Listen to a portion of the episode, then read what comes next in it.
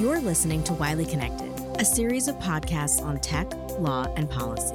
In each podcast, technology focused lawyers at Wiley, a Washington, D.C. law firm, break down innovation and law with a uniquely DC perspective. Well, thank you very much for joining us for today's podcast. We have here at our firm the author, a professor, and someone who is extraordinarily well known on internet related issues, Laura DeNardis. She's professor at American University. Also, she's interim dean as well, so she's wearing many hats. Laura and I have worked together for a number of years on a variety of projects, and we are thrilled, Laura, to have you with us today. Great to be here. Thank you very much. I thought we might want to talk a little bit about your extraordinary new book. Uh, you've written many books before. You have a book that's just now coming out called The Internet in Everything. It's not of everything, it's not for everything, it's in everything. And so it's a really extraordinarily unique take, almost really a tour de force, I would say, about Internet regulation and the role of the Internet both today and in the future. How did you come to write the book? The moment I put down the laptop for one of my previous books, which was called The Global War for Internet Governance. A bestseller, by the way. Thank you very much. I had a nagging thought, and in some cases, like a sense of dread that I've missed something terribly important. And that is when you talk about the battles over the control of the internet and the question of how the internet is governed I asked myself the question, well, how will the Internet of Things affect this? So I addressed it a little bit in that last book, which came out. I finished writing it in 2013, but as soon as I finished it, I set out to challenge myself with that question of what will this transformation of the Internet from a communication system into the physical world, which we sometimes call the Internet of Things, what will that mean for my own field of Internet governance and what the major battles are? And that's why I wrote the book as you were writing the book, were you surprised by new thoughts, surprised by how the topic was developing as you were writing? Many things surprised me. And the biggest one is that all of the major discussions about cyber policy, about internet governance, really still are based on content, on the digital economy, on speech rights, on hate speech, on you know all kinds of things that have to do with content. But the more consequential issues are the ones that are embedded into the physical world all around us, and it moves the question from one of speech rights to in privacy to one of consumer safety and to a greater extent national security. So it ha- it surprised me um, how consequential the issue is. This is a major transformation. And is that a transformation that you think that is generally appreciated by policymakers and by other observers, or is this something that is still uh, not discussed very much? Many policymakers are aware of the connection between internet infrastructure and national security, for example. This has been a question that has gone back decades when people talked about a digital Pearl Harbor back in the 1990s, like the question of what could happen via cyberspace that could disrupt the national security apparatus, that could dis- disrupt many different economic sectors. But that really focused on the information systems that are tangential to these kinds of economic and national security systems. What this is, is the embedding of the internet into the physical infrastructure where you have objects that are cyber and objects that are also physical. And I think that particular switch is not widely being discussed. It's not understood because it's invisible. You can't see it in the same way that you can see issues of digital content. So think about when anyone uses what we call the internet. You see three different things. You see the digital content, you see the device through which you're accessing the internet, such as a phone or a laptop, and you see in many cases an application. This transformation is unseen because you don't enter it through a screen necessarily. That brings me to the very beginning of your book. You start off uh, in the very first chapter, which is a chapter entitled After the Internet, with an extraordinary idea uh, that you then uh, discuss, which is basically what would happen if we all, we people, humans, disappear from the face of the earth and what does that mean in terms of internet? And it really illustrated for me what you mean by the inter, you know, the internet in everything. If you wouldn't mind, could you just read that first paragraph, or at least part of that first paragraph for us? Absolutely. I asked myself the question what would the internet be doing if humans suddenly left the earth? And that led to this first paragraph. If humans suddenly vanished from Earth, the digital world would still vibrantly hum. Surveillance cameras scanning streets from Beijing to Washington would stream video. Self driving trucks would haul material around an Australian mine. Russian social media bots would circulate political propaganda. Internet connected thermostats would regulate home climates. Robots would move merchandise around massive warehouses. Environmental sensors would gauge air pollution levels. A giraffe wandering around a game reserve would trigger a motion detector that opens a gate. Bank accounts would make mortgage payments. Servers would mine Bitcoin. Until electricity stops flowing, cyberspace lives. It's really, I thought, an extraordinarily effective beginning of a book because it really seemed, at least for me, to help readers change their perception about the internet from being a thing, a communications uh, term, and a network of networks, to being something that really is independent and is really ubiquitous uh, in its nature, at least in the developed world and increasingly in the developing world. Was that your intent? Absolutely. And it speaks to the extent that the internet is no longer a communication network.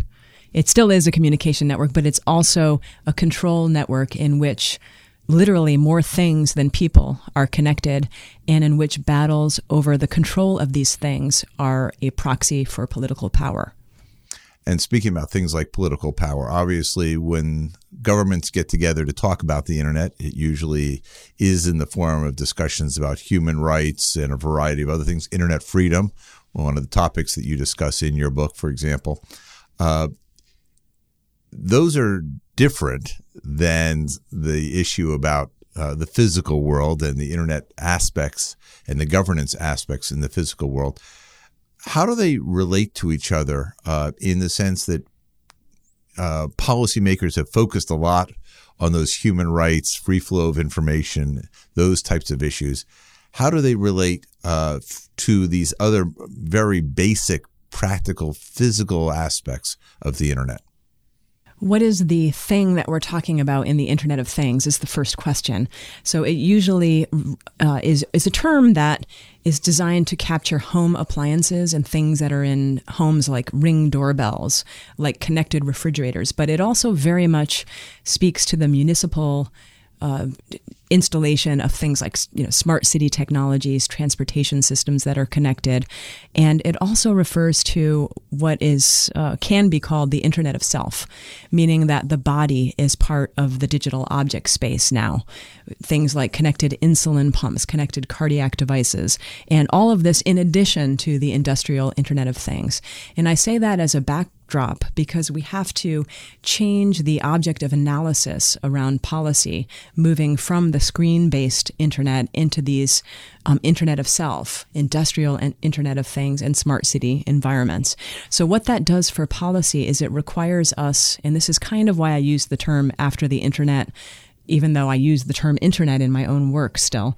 That's why I use that term to capture how we have to rethink definitions of the internet itself definitions of what counts as a tech company and definitions of what counts as um, an internet user.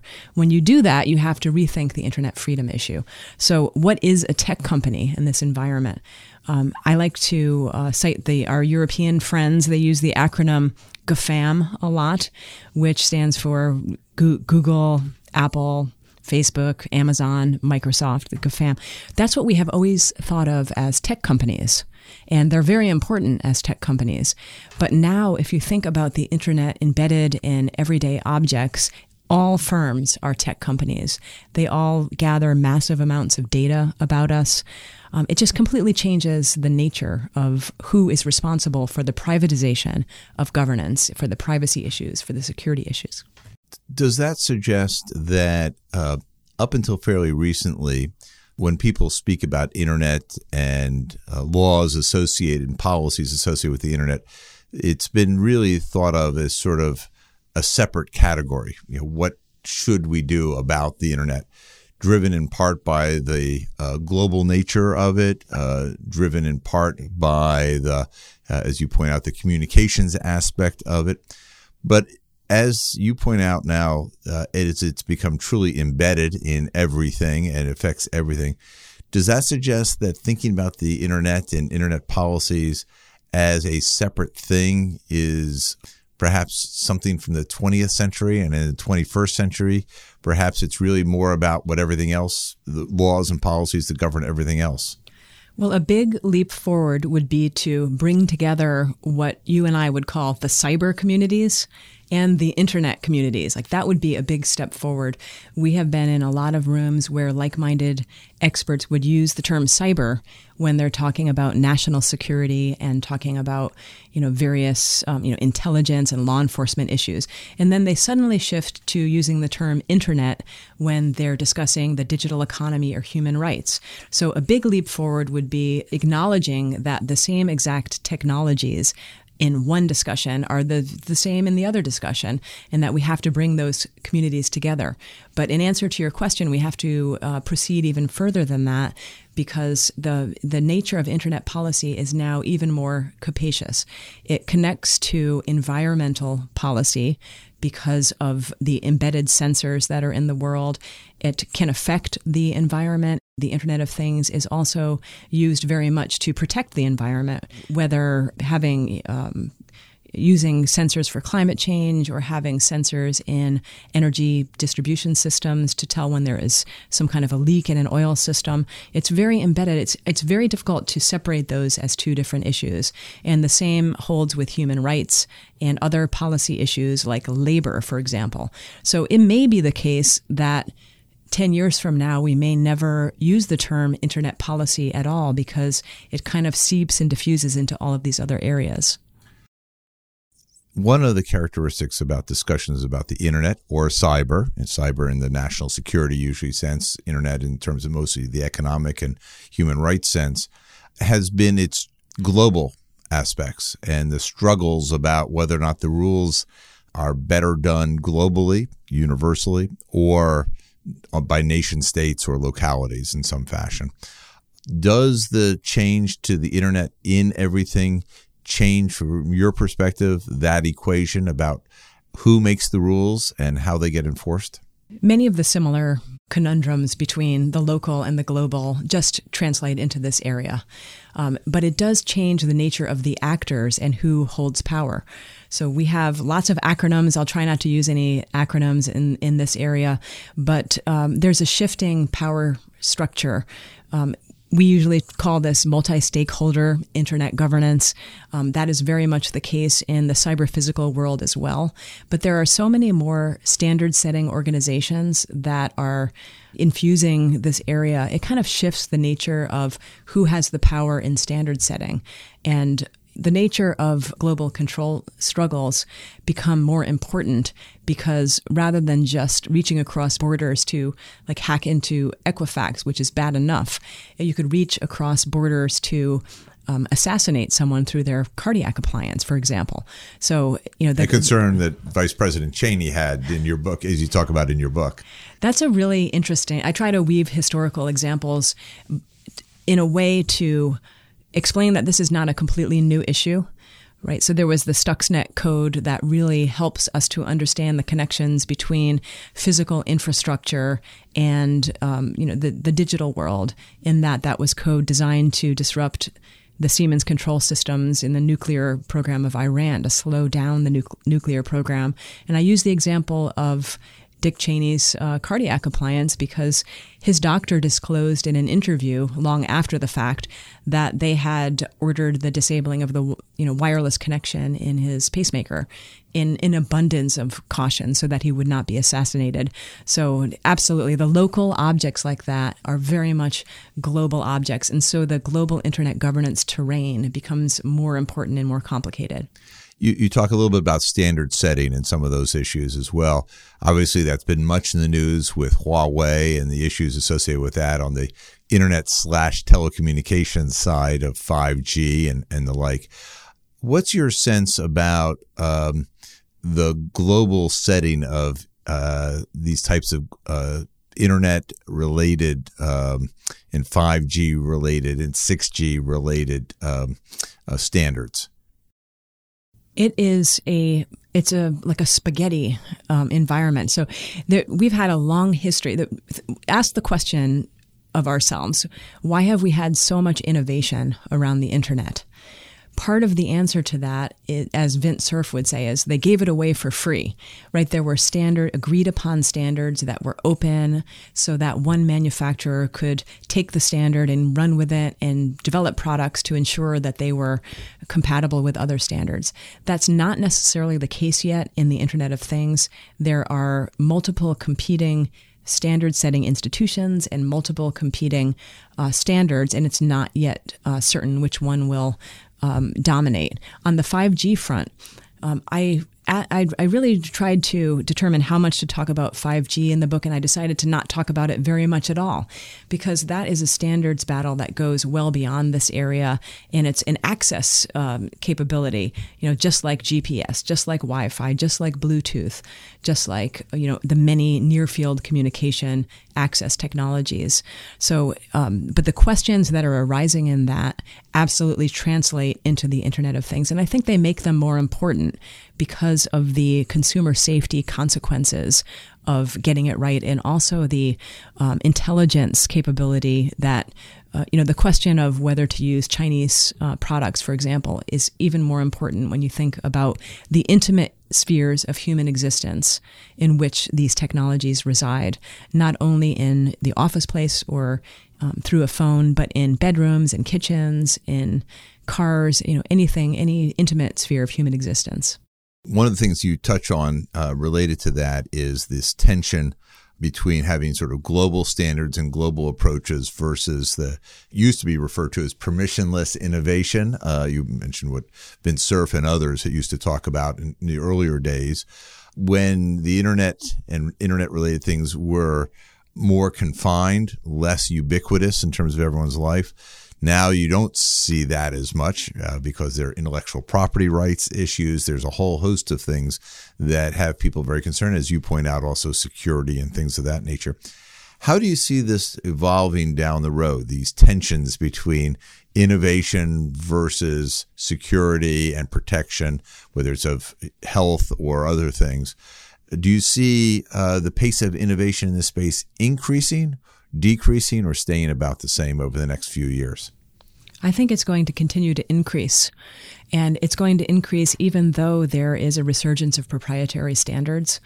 There are several things that I can say about this, and I have a, a chapter about it in the book. A terrific but, chapter, I will quickly you. add. Right. But it, the pace of change is so rapid in this area, it's almost hard to even fathom. I mean, I, I'm remembering back to the days when um, do you remember Ken Olsen, the president of DEC, said, Why would anyone want to have a personal computer in a home in 1977? A lot of people are saying now, Why would anyone want to have a personal computer inside of all the objects in a home, right? It's a completely moot question because the innovation is happening so quickly. Uh, but what is different about this is that uh, we have always thought about this universality as inherent to the internet. It's tied closely to internet freedom. It's tied closely to this question of permissionless innovation, as you described. What is different in this is that we may not want that universality. I've been an advocate of open standards my entire life, and I think they're still very important for the infrastructure that underlies the common platforms on which the internet is built but we may not want a toaster to connect to a nuclear reactor.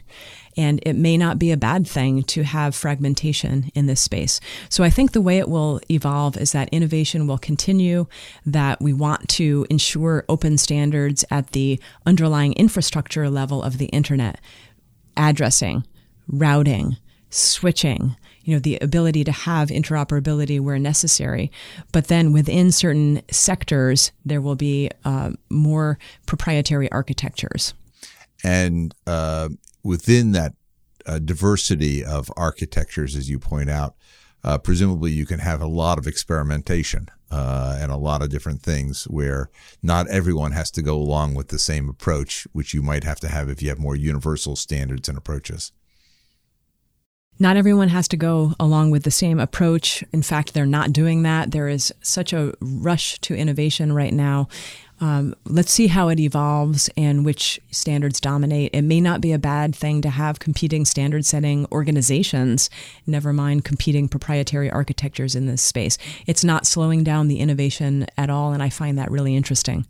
Yeah, there's a major international meeting uh, this upcoming November that the International Telecommunications Union uh, will be holding, as they do every four years, the World Telecommunications Standardization Assembly.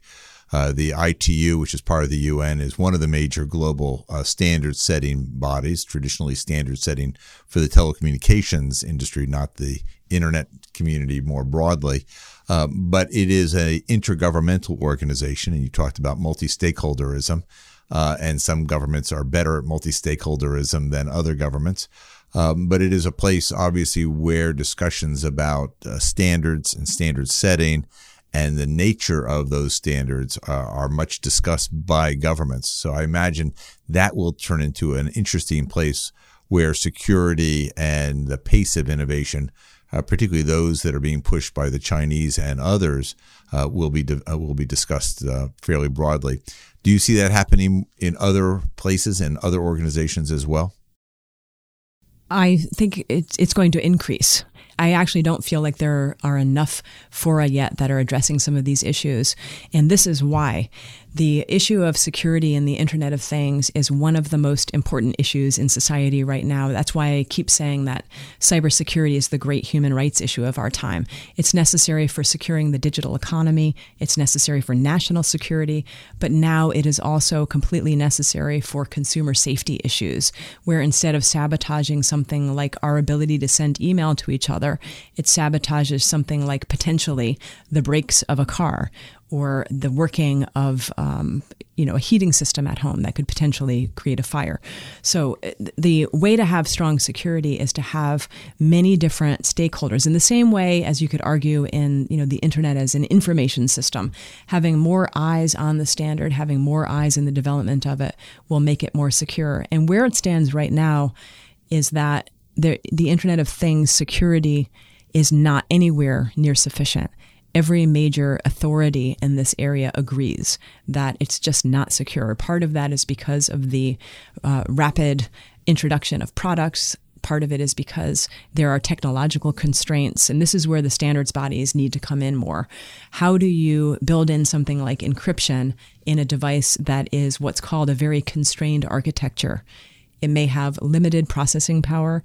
It may have limited memory, but you have to build in issues like authentication, upgradability, and privacy design into these environments.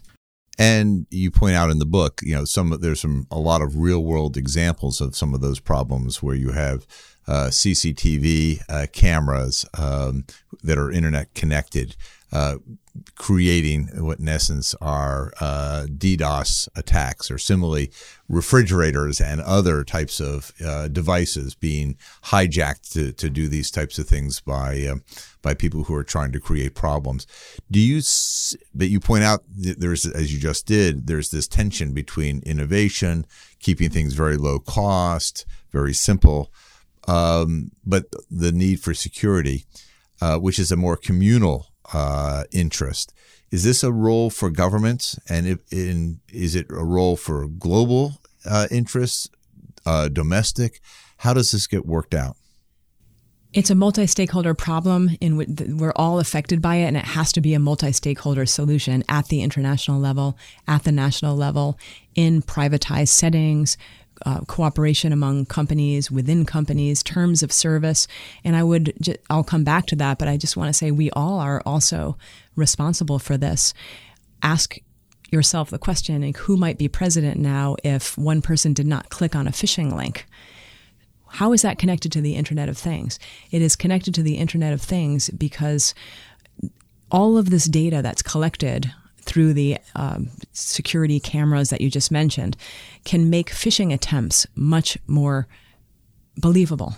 So if it has the whiff of truth, someone might click on a link triggering some kind of a problem. So it's related to election interference. It's related to all kinds of things that are uh, necessary for democracy, never mind our consumer security.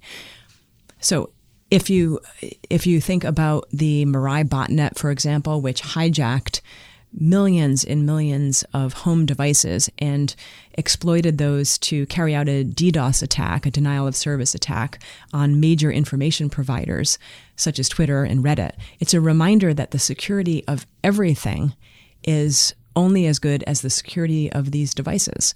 So people have a role to play in this when they come back from the hospital and they set up a baby monitor, the last thing they're thinking about is upgrading a password. But that is very important, right? Just to try to keep our devices secure in the homes. At the corporate level, uh, there are many efforts now to figure out how to build in privacy by design, how to have um, upgradability, how to have um, life cycle management. So I think that'll be a new terrain too at the corporate level to figure out how do how can we have life cycle management and have upgrades in the same way that we have with our iPads and iPhones. That is to be determined and that has to rest with the private sector to determine that. Um, you point out things like changing passwords, and famously, uh, both uh, corporates, uh, corporations, and individuals are remarkably bad about these types of things. Um, uh, often the initial settings are not changed uh, for secure, you know, make things more secure and the like. Does this basically have to be automated in some fashion um, so that it is less uh, dependent upon individuals doing the right thing and that it in fact happens in a more um, automatic fashion? It does have to be more automatic because many of these devices don't have any relationship with people they're conducting ambient data collection, or someone may move into a home and not have a relationship with the devices in the home. I saw someone recently access an I won't say the type of device, but access a device in a home they used to live in. So it's it's it's not about individuals anymore, right? So in the same way, privacy is not about individuals anymore. Um, that gets back to the question of who is an internet user. You don't have to have any uh, relationship with technology or even be on the internet at all to be affected by this. So that puts us in an environment that's post consent security, post consent privacy, and um, requires more automated um, upgrades and uh, lifecycle management. And I, you, you asked about governments before. Much of this because it is um, necessary to be in the background context of, of life it's uh, you know I haven't been a huge proponent of regulation of intermediaries in the past, but this is one area where we need some kind of meaningful IoT legislation that speaks to the issue of what is the minimum security requirement that should be in a device and how is it managed over time. And I assume you're thinking there that that would have to be done as a matter of sort of domestic legislation rather yes. than some international treaty. Right. But in the same way that the GDPR, in, in terms of privacy, has effects on companies all over the world, uh, national legislation in this area would have effects too because most manufacturers sell products into most of the world. One of my takeaways from your wonderful book is that you are an optimist on these things, that you identify lots of challenges, lots of problems, but ultimately you're you're quite optimistic about uh, the impact this will have on people generally. Um, talk a little bit about that because I would would not like to have uh, our listeners have the misimpression that somehow the internet and cyber are is a world full of problems that are going to get worse, not better over time. I love technology. I'm an engineer by training, and believe that this is an incredibly important area, not only for the economy, but just for human flourishing. Anyone who has a relative with something like Alzheimer's or has a disability themselves uh, will understand the importance of these assistive devices. Anyone who has a health issue and is aided by diagnostic equipment that has um, like a near field uh, communication or Bluetooth communication understands the benefits of this. So it is closely tied to human flourishing. It's closely tied to economic development. And anybody, uh, you know, just in their own life understands the efficiencies. We make decisions about what to bring into our uh, spheres of existence based on efficiency. But that doesn't mean that we should not be aware of the security and privacy issues. It's exactly because of the importance of this technological change, which I think is just as major as the change from an industrial society to an information society. This move from the internet, from a digital system to a cyber physical system is a huge change. But just acknowledging that and acknowledging the very real issues does, is not dystopian at all. It's because it is so important that we have to get the issues right.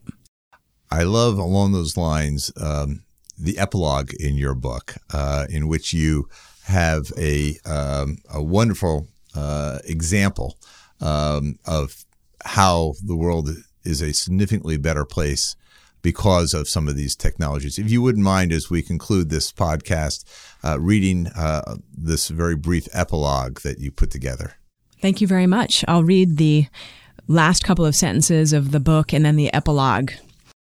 The merging of cyberspace with the physical world is clearly here, even if this chapter is still in its infancy. Connected sensors and actuators are in everything, including the flesh. Being human and being digital are now physically intertwined. The internet has had many chapters. Its leap from the digital world to the physical world is an extraordinary one. And then the brief epilogue. The week I completed this book, a five year old boy received his first 3D printed prosthetic arm at a Home Depot in Annapolis, Maryland, not far from my home in Washington, D.C. A wonderful sales associate created the prosthetic arm on a Dremel 3D printer using blueprints he downloaded from an organization called Enabling the Future, a group of volunteers around the world who use their 3D printers to fabricate free upper limbs, artificial upper limbs for people in need. The smile on the boy's face is a reminder that building digital trust and security is ultimately about people.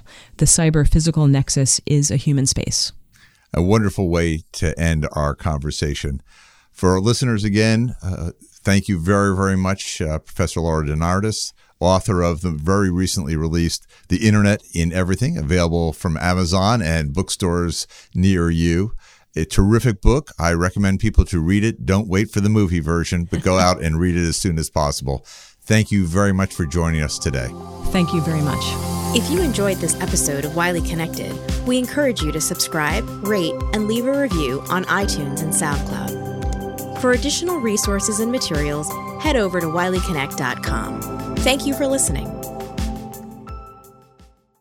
The views, information, or opinions expressed during our podcast are solely those of the individuals involved and do not necessarily represent those of Wiley Rein LLP and its employees.